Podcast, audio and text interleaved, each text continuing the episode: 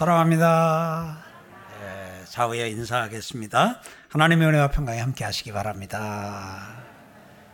네, 오늘도 날 이름 짓죠. 네, 오늘도 좋은 날입니다. 복된 날입니다. 영광의 날입니다. 아, 성가대원들이 다 있네요. 그죠? 어디 안 가고. 네. 아, 처음에도 잘했는데 점점 더 이렇게 잘하는 것 같은 느낌 좀 들죠? 저만 그런 건 아니죠. 아, 촬영도 예전엔 막 이렇게 본인이 이제 다 찍어서 보내는 거잖아요. 아무튼 막, 막 이만하게 하기도 하고 이만하기도 하고 다 한데 어느 정도 그냥 통일도 되면서 또 편집도 그렇고 촬영도 그렇고 많이 늘은 것 같아요. 그래서 이 코로나19가 우리 성가대원들을 다 기술자를 만든 것 같아요. 아시죠? 여러분 저거 다 집에서 찍어서 보내고 그걸 가지고 저걸 다 화면 배열하고 그리고 다 한 사람씩 다 입을 맞춰야 되거든요. 이 입 맞추는 게 보통 어려운 일이 아닌데 아, 하나님께 영광을 돌리기 위해서 또 우리를 대표해서 아마 밤도 좀 새지 않았을까 싶어요. 그렇게 정성을 다해서 많은 시간을 들여서 만든 영상입니다. 우리 고맙다 우리 성가대에게 예 박수 한번 네 고마워요. 네 감사합니다. 아, 누가복음을 통해서 지금 하나님이 우리에게 하시는 말씀을 듣습니다. 오늘도 어떤 말씀을 하실지 우리가 좀 같이 아, 듣기 원합니다. 먼저 우리 본문을 쭉쭉 한번 보겠습니다. 성경을 읽을 때 누가 하신 말씀인가? 누구에게 하신 말씀인가? 또 가능하다면 어디서 하신 말씀인가? 그리고 또 더 좀 가능하다면 어느 때 하신 말씀인가 하는 것을 우리가 이제 그 파악을 하게 되면 이게 뭐냐면 이렇게 사진으로 하게 되면 이게 배경이나 이런 것들이 다 지금 세팅이 되는 거예요. 그리고 나서 그 안에 내용을 읽게 되면 이것이 그냥 3D로 이렇게 아 이렇게 좀 아, 아 이렇게 역동적으로 우리가 좀 느낄 수 있습니다. 자, 11절 말씀을 보면 그들이 이 말씀을 듣고 있을 때라고 나옵니다. 그러면 이 말씀은 앞부분하고 연결이 되겠지요? 지난주에 우리가 같이 나누었습니다. 지난주에 예수님께서 어디 계셨습니까? 예수께서 여리고로 들어가 들어가 지나가시더니 지나가시더라 그랬습니다. 지난주에 어디 계셨어요? 예수님이 여리고. 그러니까 오늘 거기서 지금 이어지는 내용이니까 거기서 이어지는 내용이니까 오늘 이 말씀은 어디서 하신 거예요? 여리고에서. 참 여리고에서 그러면 예수님께서 이 말씀을 하실 때는 언제인가 하는 것. 예, 여기 이제 본문에서는 그런 게 안 나오지만 전체적인 것을 보게 되면 지금 이제 예수님의 사역 후반부를 향해서 가고 있고요. 크게는 예수님이 지금 갈릴리를 출발해서 예루살렘을 향해서 올라가고 있습니다. 물론 중간에 오셨다가 이게 아, 올라갔다 내려갔다 하신 과정은 지난번에 설명을 드렸고 자, 그리고 지금 여기서 여리고에서 지금 베다니로 올라가게 되면 거기서부터 베다니에서 골고다까지 고난 주간의 일주일 여정이 거기서 이제 펼쳐지기 시작합니다. 그리고 지금 이제 그 목전, 그 배단위로 올라가는 것을 목전에 둔 때이니까 시기적으로는 언제예요? 예수님의 공생의 3년 가운데 거의 끝부분이라고 하는 것을 알 수 있겠지요. 자, 그러면 거기까지는 정리가 됐습니다. 언제 예수님이 공생의 끝부분에 어디서 여리고에서 누가 예수님이 누구에게 오늘 여기 우리가 그들이 그랬어요. 그럼 그들이 누군가 하고 위에 이렇게 쭉 보다 보니까 아 예수님이 사케 은혜 집에 들어가셨고 거기서 지난주에 우리가 같이 나눴던 그런 내용이 나오고 인자가 온 것은 잃어버린 자를 찾아 구원하려 함이니라 아 이 사람도 아브라함의 자손이라고 말씀하시고 그러니까 그, 그 동네 그 동네에 있는 요 사람들에게 아, 그 둘러싸인 사람들 여기는 제자들도 있었을 것이고요. 그 여리고 사람들도 있었을 겁니다. 그들이 이 말씀을 듣고 있을 때에 비유를 더하여 누가 말씀하시니 예수님께서 말씀하시니 그랬어요. 예수님께서 이 말씀을 여리고에서 지금 사케오의 집에서 이 말씀을 사케오를 만난 그 자리에서 어, 이 말씀을 하고 계신 것을 우리가 알 수 있지요. 그러면서 이 말씀을 하실 때 배경을 누가가 설명을 해주고 있습니다. 그 설명이 뭐냐? 이는 자기가 예루살렘에 가까이 오셨고 예수님이 예루살렘에 가까이 오셨고 그들은 하나님의 나라가 당장에 나타날 줄로 생각함이더라. 이것은 무엇이냐면은 하나님의 나라에 대해서는 이제 여러 가지로 그때 그때 사용될 때마다 의미가 조금씩 이제 이렇게 어떤 포인트에서 어떤 관점에서 말씀하시는가 하는 것이 조금 아 조금씩은 뉘앙스가 다를 수도 있는데요. 그 날이 오리니 그 때가 이르리니 해서 그날과 그 시는 아무도 모르고 할 때에 이 때를 예수님이 재림하시는 그날이고 하나님의 나라가 또 임하는 것도 우리가 이제 회개하라 천국이 가까웠느니라 하나님의 나라가 가까웠다고 말씀하실 때 의미가 있고 또 이 하나님의 나라를 종말론적인 관점에서 말씀하실 때도 있어요. 그래서 오늘 여기서 그들은 하나님의 나라가 당장 나타날 줄로 생각합니다 하니까 예수님께서 이제 이 땅에 오셨고 예수님께서 메시아로서 이제 예루살렘에 올라가시게 되면 이제 세상의 종말이 이제 곧 임할 것이라는 좀 이런 생각을 하고 있었던 때다라고 우리가 조금 이해할 수 있습니다. 기본 우리는 종말에 대해서 같이 나누고 있죠. 종말은 그날 또 그때인데 그때는 예수님께서 재림하시는 그날. 그래서 예수님을 만나는 그날이 아, 새로운 아, 날들이 시작되는 거고 그때가 이제 아, 성경적으로 보면 이제 종말이다 하는 부분 압니다. 그래서 여러분들이 기본적으로 정리할 건 여러분들과 저 입장에서는 종말은 100년 안에 옵니다. 왜 좀 아쉬우셔요? 한 50년 올려드려요? 아쉬우면 조금 더 우리 청년들 위해서 좀 올려요? 뭐 여러분들 지금부터 100년이니까 더하기 100년 하게 되면 30살이라도 130년. 예, 예수님이 이 땅에 오셔도 그날이 정말 그날이 이제 부활하면서 새로운 역사가 일어나고 살아있는 우리도 부활체로 바뀌는 날이고 또한 우리가 이 세상에서 죽어 저 천국에 가서 주님을 배워도 그날도 이제 종말이고 그러니까 그런 부분에서 보면 이제 개인의 종말, 세상의 종말로 나눌 수 있는데 여하튼 주님을 배울 날은 우리에게 100년 안쪽에 주님을 뵙게 된다. 좌우에 100년 안쪽에 주님을 뵐 겁니다. 예. 자, 그러니까 천년 만년이라고 하는 것을 기준하게 되면 지금 주님 배울 날이 그리 많지 않아요. 어떤 분은 한 30년 안에는 주님을 배울 것 같다라는 분도 있을 수 있, 있을 겁니다. 옆에 분에게 인사합시다. 곧 주님을 배울 겁니다. 금방 죽으라는 말 아니에요. 그러니까 또 그렇게 하지 말고, 아니, 곧이라 그러지 말고 그냥 100년이라고, 100년 아래 주님을 배울 겁니다. 예. 네.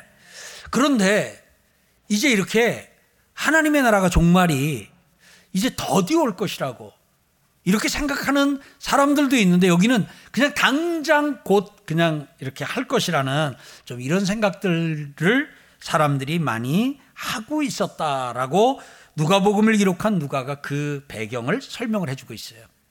그리고 나서 이제 12절에 아, 이르시되 예수님이 말씀을 하십니다. 비유로 말씀을 하십니다. 어떤 귀인이 왕위를 받아 가지고 오려고 먼 나라로 갈 때예요. 우리에겐 이해가 안 되는 본문이에요. 아니 왕위를 받으려면 누구한테 받아야 돼요?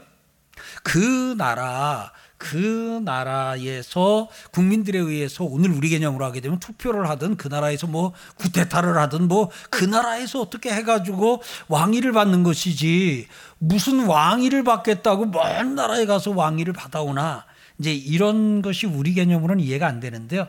당신은 제국 하에 있었고 로마 제국 하에 있었잖아요. 그러다 보니까 로마가 이제 세계의 여러 각 나라들을 이렇게 식민지를 삼았습니다. 식민지를 삼을 때 로마가 편 정책은 뭐냐면 그 나라의 왕들은 그 나라 사람 중에서 세웠어요. 그리고 총독을 파견해 가지고 실질적으로는 이 총독이 관리를 하게 했어도 그래도 뭐 허수아비가 됐든 뭐 어떻게 됐든 왕은 그 나라 사람 가운데 세웠어요. 그러다가 보니까 그 나라의 왕이 될 생각이 있는 사람은 일단 로마 나라에 가서 왕의 위를 받아가지고 와야 돼요. 그 대표적인 사람이 당시에 예수님의 예수님이 지금 이 말씀을 하시던 그때에 헤롯도 그렇게 해가지고 헤롯도 로마에 가서 왕위를 받아가지고 온 사람이거든요. 물론 오는 과정이 쉽지 않았고 왕이 되는 과정이 쉽지는 않았지만 여튼 그렇게 해가지고 왕이 돼가지고 왔어요. 그러다 보니까 당시로서는 이 말을 하게 되면 그게 뭔 말인지 쭉 다 그냥 아주 부가 설명 없이 이해가 되던 상황이에요. 자, 어떤 귀인이 어떤 사람이 왕위를 받아가지고 오려고 먼 나라로 갈 때에 그 종 열을 불러 종 열을 불러 가지고 은화 열 문화를 주었다 그랬어요. 은화 열 문화를 주었다 그러면 여기서 문화는 단위라고 생각하시면 되고요. 은화는 은전, 은으로 만든 돈이다 이렇게 생각하면 되고 여러분 이 당시만 해도요 은과 금이 그 당시에 이제 화폐로서 이렇게 통용되고 하던 부분입니다. 상식 하나 우리 속에 집어넣지요. 왜 성경에서는 은과 금은 내게 없거니와 내게 있는 것으로 내게 주노니 곧 나사렛 예수 그리스도 이름으로 일어나 걸어라 해가지고 왜 은과 금으로 순서가 금과 은이 아니라 금은 빵이에요 은금 빵이에요? 얼른요 금은 빵이에요 은금 빵이에요 우린 다 금은 빵인데 성경의 순서로 하게 되면 은금 빵이. 왜 그러냐면 당신은 은이 더 비쌌어요. 그래서 이걸 번역한 성경을 보다 보면 의미를 살려가지고 이 은화를 금화로다가 번역한 그런 성경도 있어요. 조금 쉽게 이야기를 알려드릴게요. 가면서 이 주인이 먼 나라로 왕이 받으러 가면서 금덩어리 하나씩 나눠준 거예요. 열 명한테다가. 조금 그 현대어로 쓸까요? 골드바 하나씩. 아이스크림 아니에요. 예. 골드바 하나씩 나눠준 거예요. 그 얼마짜리 골드바인지 모르겠어요. 근데 여기 문화는 그러니까 1kg짜리 골드발도 있을 수 있고 있을 것이고 뭐 100g짜리도 있을 것이고 하잖아요. 하여튼 골드 하나씩 나눠 줬어요. 네. 그러면서 뭐라 그랬냐면 10명에게 열, 열, 종 열을 불러서 은화 열문화를 나눠줬으니까 10명을 불러서 금덩어리 아, 골드바 10개를 한 사람에게 한 개씩 나눠준 거예요. 쭉 나눠줬어요. 그러면서 뭐라고 얘기를 했냐면 내가 돌아올 때까지 장사하라 그랬어요. 내가 돌아올 때까지 뭐 하라고요? 장사하라. 예. 그러면서 미션을 줬어요. 14절 그런데 그 백성이 그를 미워하여 사자를 뒤로 보내어 이르되 우리는 이 사람이 우리의 왕됨을 원하지 아니하나이다 하였더라 그랬어요. 그런데 그 백성이 여기서의 백성은 이 사람이 왕위를 받아가 가지고 와서 다스리려고 하는 사람들이라고 해석할 수도 있고요. 그러면 이, 이 금, 아, 덩어리를 받은 10명 가운데도 그 백성이라는 그 속에 이렇게 포함된 사람들도 전체 문맥으로 보면 있을 가능성이 있고요. 예. 이제 한 곳은 뒤에서 조금 더 설명을 드리겠어요. 하여튼 그 백성이 그를 미워하여 이 왕이 받으러 가는 사람을 미워해, 미워해가지고 사자를 뒤로 보냈어요. 이것도 라이온을 뒤로 보낸 걸로 이해하지 마세요. 예. 여기서 사자는 사람을 하나 따로 보내가지고 그 왕이 받으러 가는 사람보다 먼저 그 나라에 가가지고 그 나라에 가서 우리는 이 사람이 우리의 왕됨을 원하지 아니하나이다 하고는 그냥 써서 그 사사를 보내가지고 그 이야기를 아, 전달을 했어요. 15절 귀인이 왕위를 받아 가지고 돌아왔어요. 아 그러니까 그거는 실패로 끝났네요. 네. 이렇게 가서 뭐 옛날로 얘기하면 뭐 상소문을 이렇게 저기 청나라에 보낸 것 같은 어떤 이런 상황이에요. 근데 아 결국은 귀인이 왕위를 받아가지고 돌아왔어요. 예, 그게 실패로 끝났어요.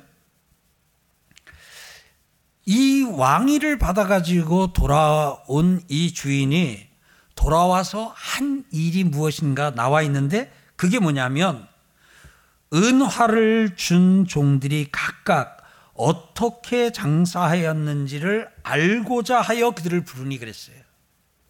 그러니까 이 금덩어리, 금덩어리 하나씩 맡겼던 골드바 하나씩 줬던 사람들을 불러 가지고 이 자신이 주고 간 골드바로 어떤 일을 했고 어떻게 그것이 늘었는지 줄었는지 이게 손실을 받는지 아니면 뭐 이익을 받는지 이제 이런 것을 결산하고 싶어서 결산하고 싶어서 그 10명을 불렀습니다. 그랬더니 그, 아, 다 오라 그랬더니 첫째가 달려 나옵니다. 그 중에 한 사람이죠. 첫째가 달려나면서 주인이여 당신의 한 문화로 열 문화를 남겼나이다. 와, 열 배나 남겼네요. 수익률이 상당히 좋네요. 이 장사에 재주가 있나 봐요. 예? 재능이 있나 봐요. 예, 한 문화를 가지고 이 기간이 얼마인지는 모르겠어요. 기간이 얼마인지는 모르는데 한 문화를 가지고 열 문화를 만들었어요. 와.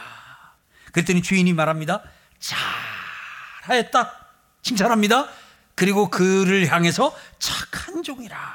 그러면서 내가 지극히 작은 것에 충성하였으니 열 골 권세를 가지라 차지하라 하고 그에게 열 골 다스리는 권세를 줬습니다. 자 다음 사람 했더니 두 번째 사람이 달려옵니다. 두 번째 사람이 와서 말합니다. 주인이요 한 문화를 당신의 한 문화로 다섯 문화를 만들었나이다. 같이 보고하던 입장이니까 아마 보고하기 전까지만 해도 내가 최고일 거야. 다섯 배를 남겼으니까 세상에 이런 수익률이 어딨어? 아, 나는 역시 장사에는 천재인가 봐, 귀재인가 봐, 그런 마음을 먹었다가 열 배 남긴 사람이 앞에 나가고 나니까 약간은 조금, 아, 왜냐하면 그 첫 번째 나간 사람은 남겼나이다 그랬더니 두 번째 나간 사람은 다섯 문화를 만들었나이다 하고 뒤에 그 동사 부분의 표현이 좀 달라요. 여하튼 가서 그렇게 얘기를 했습니다. 그랬더니 주인이 그에게도 앞에 했던 말 생략하죠? 잘하였다, 착하다, 착한 종이라는 것은 뒤에서는 이제 중첩되니까 생략을 하고 너도 다섯 골을 차지하라 그럽니다. 다섯 골을 차지하라. 그러니까 야호 하고 그냥 신이 나서 갔습니다. 자, 이번째는 이번엔 세 번째. 20절 보니까 또 한 사람이 와서 그랬어요. 자, 지금 모두 10명이 받아갔습니다. 지금 두 명이 한 사람은 10배 수익률, 한 사람은 5배 수익률을 냈습니다. 그리고 이제 한 사람이 나옵니다. 와서 주인이여 보소서 당신의 한 문화가 여기 있나이다. 그러면서 내가 수건으로 싸서 손상되지 않도록 수건으로 싸서 잘 두었나이다. 하고 주인이 준 한 문화를 그대로 내어놓았습니다. 네. 그러면서 하는 말을 들어보면 이 경우는 참 눈치도 눈치가 없어요. 참 이제 우리 말에 그런 거 있잖아요. 뭐 이렇게 좀 하는 것 같아요. 참 분위기 파악을 못 한다 그러는데 참 분위기 파악을 못 하는 것 같아요. 그러면서도 어떤 부분에서 뭐 자기 소신이라면 아집에 가깝게 자기 소신을 그냥 딱막 그냥 이렇게 주장하는 것 같아요. 왜냐하면 그 이유를 왜 이렇게 했느냐 묻지도 않았는데 그 이유를 설명합니다. 이는 당신이 엄한 사람인 것을 내가 무서워함이라 그랬어요. 이게 주인에 대한 오해지요. 왜냐 그 주인에 대해서 이 사람은 이렇게 생각을 한 거예요. 당신은 엄한 사람이다. 그러면서 이 자기가 생각하는 이 주인은 어떤 사람이냐? 두지 않은 것을 취하고 심지 않은 것을 거둔 아이다. 그러니까 심은 적도 없으면서 왜 안 가져오냐? 열매 갖고 와. 예, 두지도 않고 나중에 썼어. 그거 어떻게 됐어? 이렇게 묻는 괴팍한 사람이라는 얘기거든요. 이거 사실 면전에다 이렇게 얘기하기 쉽지 않은데요. 그죠? 그러니까 눈치가 되게 없어요. 그냥 앞에 두 사람을 봐서라도 아, 내가 실수했는가 보다 그러면 좀 거기 와서라도 아, 제가 주인의 뜻을 오해했나 봅니다. 뭐 이렇게 좀 둘러대고 그래도 어떻게 해야 되는데 아, 그러면서 그냥 쉽게 말하면 이거 당신 못된 사람 아닙니까? 근데 당신 돈을 내가 이렇게 좀 다뤘다가 내가 무슨 덤태기를 쓸지 몰라서 나나의 손도 안 대고 내가 이걸 고스란히 잘 보관했다가 여기 갖고 왔습니다. 가져가십시오. 그러는 거예요. 주인이 22절 악한 종아 앞에서는 뭐라 그랬어요? 착하다. 착한 종아 그랬는데 여기서는 악한 종아 그랬습니다. 그러면서 내가 네 말로 너를 심판하느니 너는 내가 두지 않은 것을 취하고 심지 않은 것을 거두는 엄한 사람인 줄로 알았느냐? 네가 나를 그렇게 못된 사람으로 알았느냐? 자, 그러면 내가 하여튼 뭐 못된 거 한번 보여줄까? 약간은 제 이런 비슷한 뉘앙스죠. 그러면서 그러면 어, 그렇게 네가 나를 알았다면 내 돈을 은행에 맡기지. 그럼 내가 왔을 때 그 이자와 함께 그 돈을 찾았을 거 아니냐 하고 예수님 예수님은 오늘 이 주인의 의도를 이 종에게 분명하게 얘기를 했어요.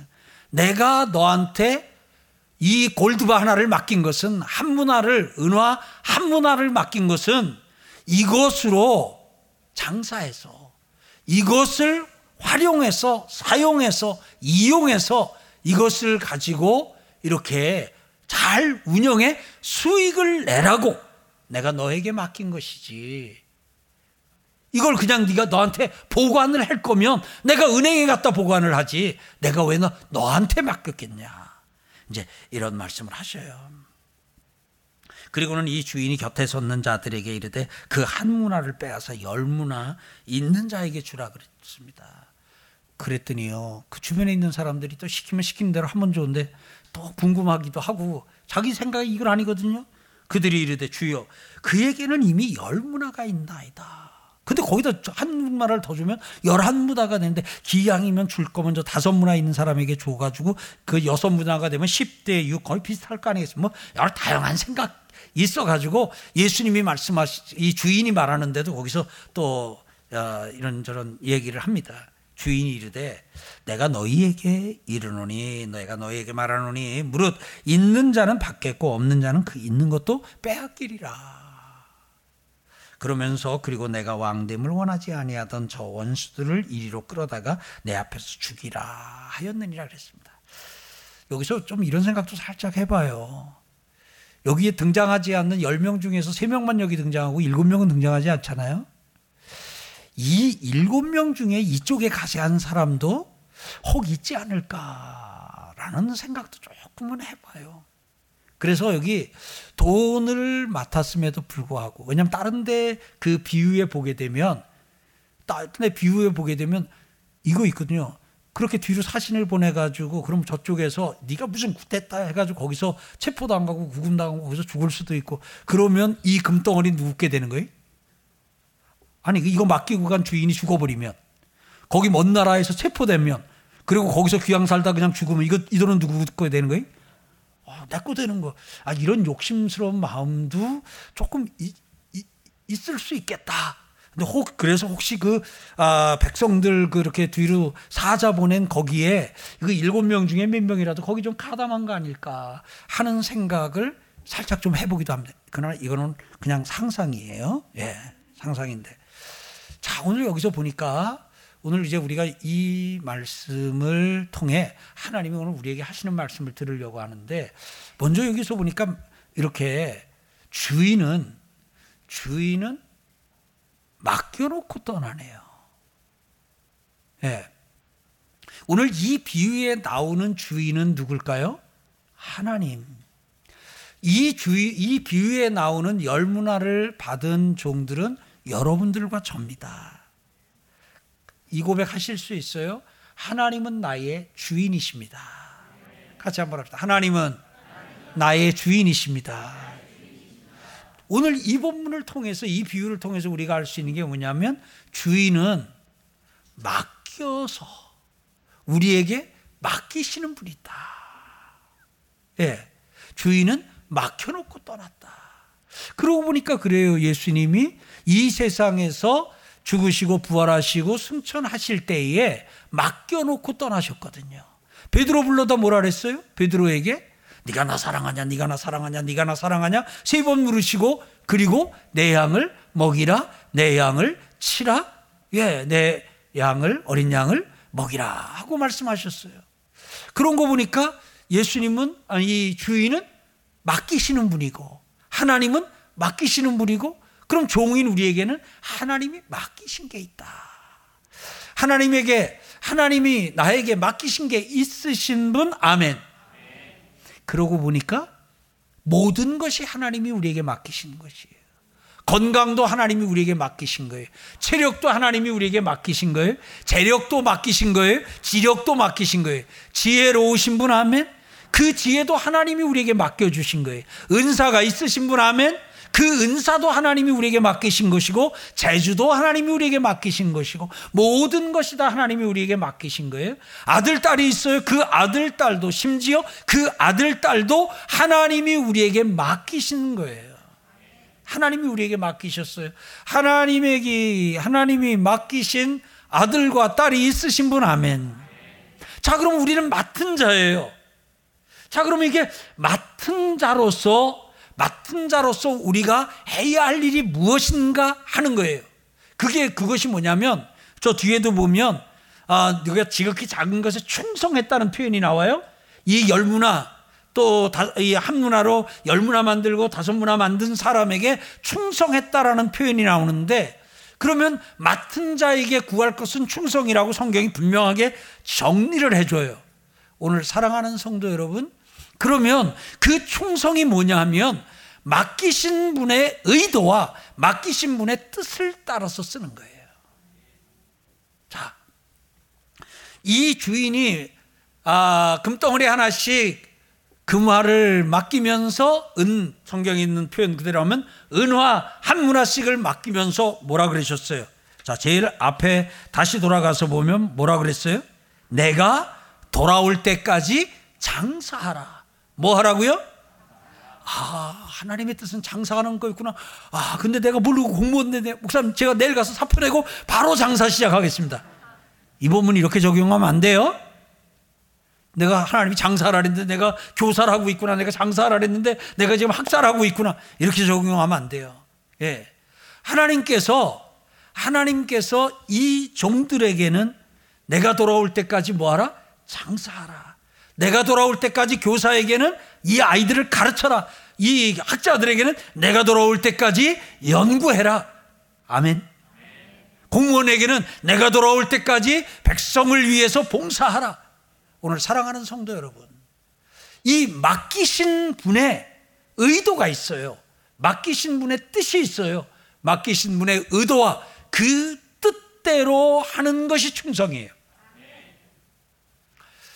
장사하라고 맡겼는데 장사하라고 맡긴 것 그걸 이용하고 활용해 가지고 어떻게 하라고요? 이렇게 불리라고 돈을 불리라고 수익을 내라고 맡겼는데 그 주인의 뜻과 다르게 그걸 가져다가 잘 킵했다가 잘 보관했다가 가져가서 여기 있나이다. 그러면 안 된다는 거예요. 예. 주인의 뜻대로 그 맡긴 분의 의도대로 하는 것이 충성이다. 같이 합시다. 맡긴 분의, 맡기신 분의 의도대로, 뜻대로 하는 것이 충성이다. 예. 저, 그 공무원인 성도 여러분, 하나님이 여러분들에게 공무원으로 세우시고 이 대한민국의 공무를 맡기셨어요. 자, 그러면 맡은 자로서, 공무를 맡은 자로서 우리가 어떻게 하는 것이 충성되다는 소리를 들을 수 있겠어요? 제가 여러분이 뭐 잘 아시는 대로 길을 잘 이게 잘 안 돼요. 제가 많이 하는 실수가 차를 타고 가다가 이 내비게이션이 있는데도 이 나가야 될 때 이게 이제 내비게이션을 이렇게 보고 하는데 이게 잘 안 돼가지고요. 한 번 더 가서 나가야 되는데 그 앞에서 나가거나 여기서 나가야 되는데 다음번에서 나가려고 이렇게 지나가는 고속도로에서 또 이제 나가다 보면 이게 제때 나가는 경우가 그래서 같이 사는 저희 집사람은 그냥 포기하고 또 그러면 어 이렇게 한 바퀴 돌면 또 나오겠지 합니다. 근데 어떤 때는 고속도로에서 한 바퀴 잘못 나가니까 한 40분을 돌아야 겨우 다시 고속도로로 올라오는 경우도 있더라고요. 참 그게 안 돼. 근데 수년 전부터 저한테 아주 그 기쁜 일이 생겼어요. 뭔가 했더니 그 나가는 길에 이렇게 거기다가 이 빨간색, 약간은 분홍색 계열이 들은 빨간색, 파란색, 녹색으로다가 도로에다가 칠을 해놨어요. 아, 그게 칠을 해놓으니까 벌써 딱 이렇게 들어갈 때쯤 되면 그 색칠한 데 올라가면 칠만 따라가면 돼. 아, 얼마나 좋은지 모르겠어요. 예.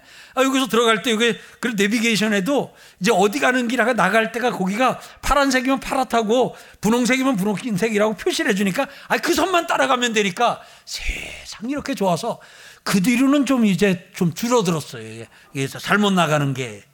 근데 그걸 공무원인가 도로공사의 직원분이 아이디어를 내가지고 우리나라가 도로교통법상 도로에다가 색칠을 못하도록 법이 돼 있었는데 그런 걸 다 건의도 하고 수년에 걸쳐서 해가지고 처음에는 시범 운영을 하다가 지금은 전국적으로 돼가지고 아 이게 길바닥에다가 아 이렇게 좀 칠을 해놔가지고 아 그림 따라가는 게 얼마나 좋은지 모르겠어요.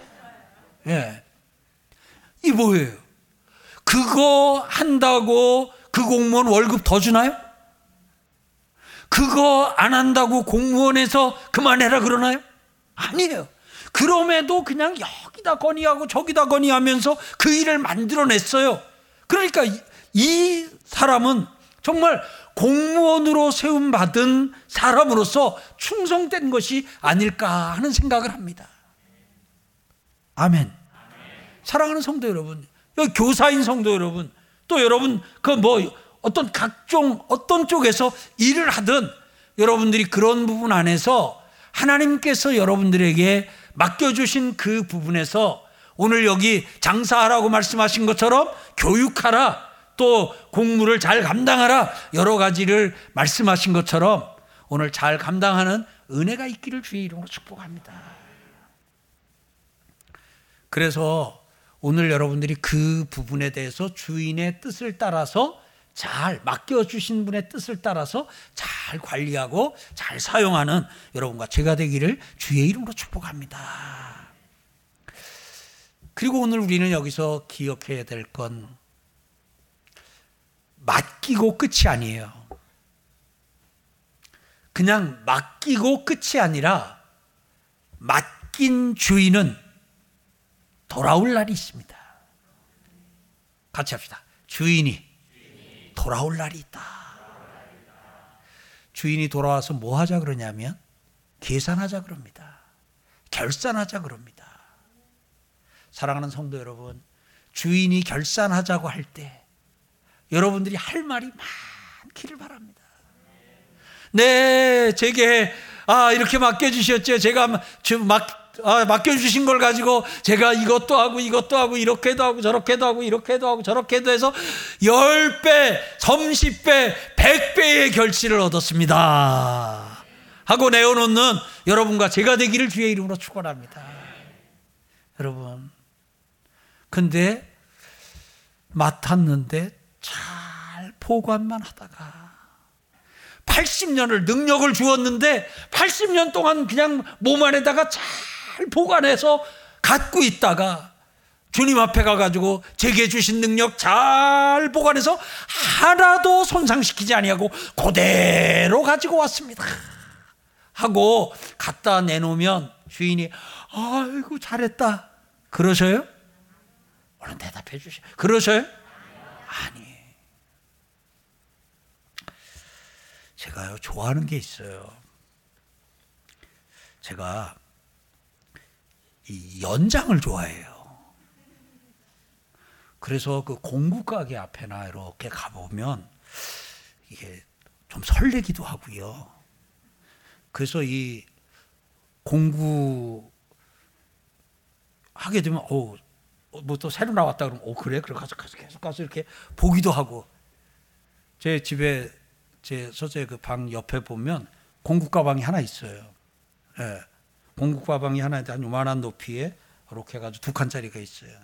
거기는 뭐 조그만 드릴도 있고 자도 있고 뭐 드라바도 있고 뭐 하여튼 여러 종류가 오밀조밀하게 꽉 차 있어요. 근데 가끔씩 그걸 보면 그렇게 기분이 좋아요. 좋아요. 얼마 전에 교회에 어디 여기 공사할 일이 있었어요. 그래서 그날은 아침에 날 때 아, 오늘 가서 공사해야지. 그랬어요. 근데 그날 연장을 써야 되는, 공구를 써야 되는 날이 들고 나올까 하다가 먼지 묻을 것 같더라고요.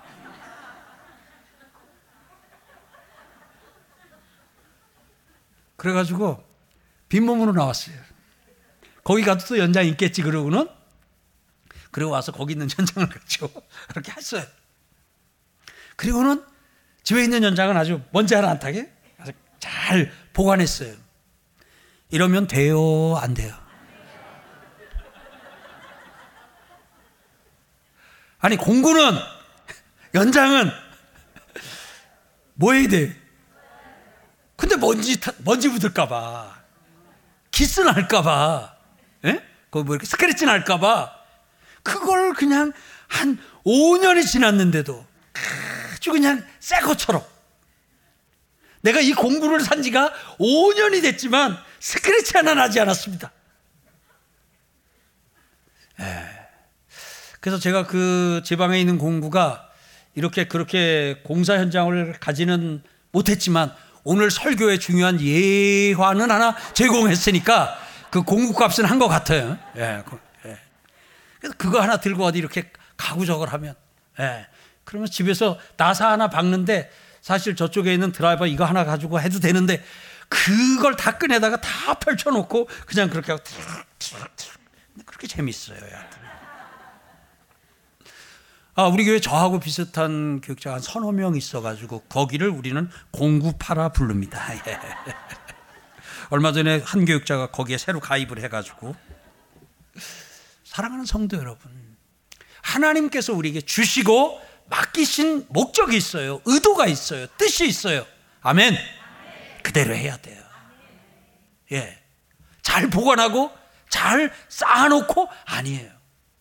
그 주신 것을 가지고 그 재주를 가지고 그 실력을 가지고 그 힘을 가지고 그것을 가지고 해야 돼요. 아끼지 마세요. 어, 지금 쓰면 나중에 쓸 게 없겠다. 스무 살에 야 이건 좋구나. 내가 마흔 살 됐을 때 내가 이 아이디어를 아 이걸 꽃 피워야지. 마흔 살 되면 이미 지나간 신기술이 아니라 구기술이 되거나 보편화되었을 수 있어요.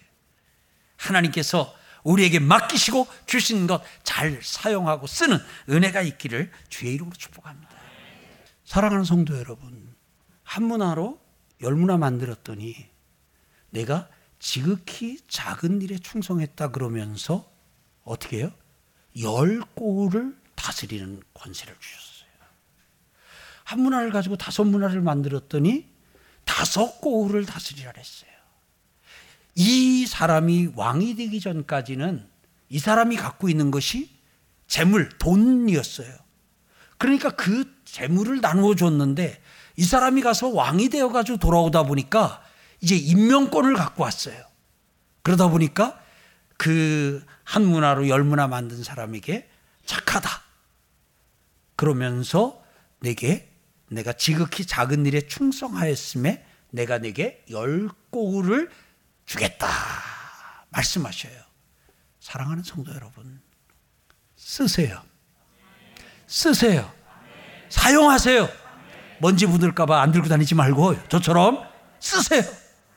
하나님이 더 많은 것으로, 더 좋은 것으로 주실 줄 믿습니다.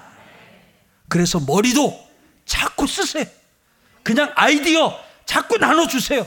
그러면은 내가 소멸되고 이게 다 소진될 것 같지만 나눠주는 사람에게 사용하는 사람에게 하나님은 더 많은 것으로 더 좋은 것으로 계속 공급하시는 분이심을 우리는 믿습니다. 하나님이 우리에게 영원 구원을 맡기셨어요. 오늘 우리에게 세계 선교를 맡기셨어요. 오늘 우리 교회가 할 수 있는 한 이런 저런 다양한 방법을 통해서 계속해서 주의 일들을 해나가는 은혜가 있기를 바랍니다. 하나님이 우리 교회에 돈을 주셨어요. 돈을 주시는 하나님의 뜻은 이 돈을 잘 보관해서 쌓아놓으라고 주신 것이 아닌 줄 믿습니다. 이 돈을 가지고 영혼을 구원하고 세계를 복음하고 하나님의 나라를 건설하고 세상에 사람들이 주께로 돌아오게 하고 하나님의 사람들을 잘 세우고 가르치고 훈련하여 이 세상을 새롭게 하는 세상을 영광스러운 주의 나라 만드는 일에 쓰라고 사용하라고 주신 줄 믿습니다. 그래서 오늘 우리 교회가 그리고 우리 각 개인이 하나님이 우리에게 맡기신 그 용도대로 의도대로 잘 하는 은혜가 있기를 소망합니다.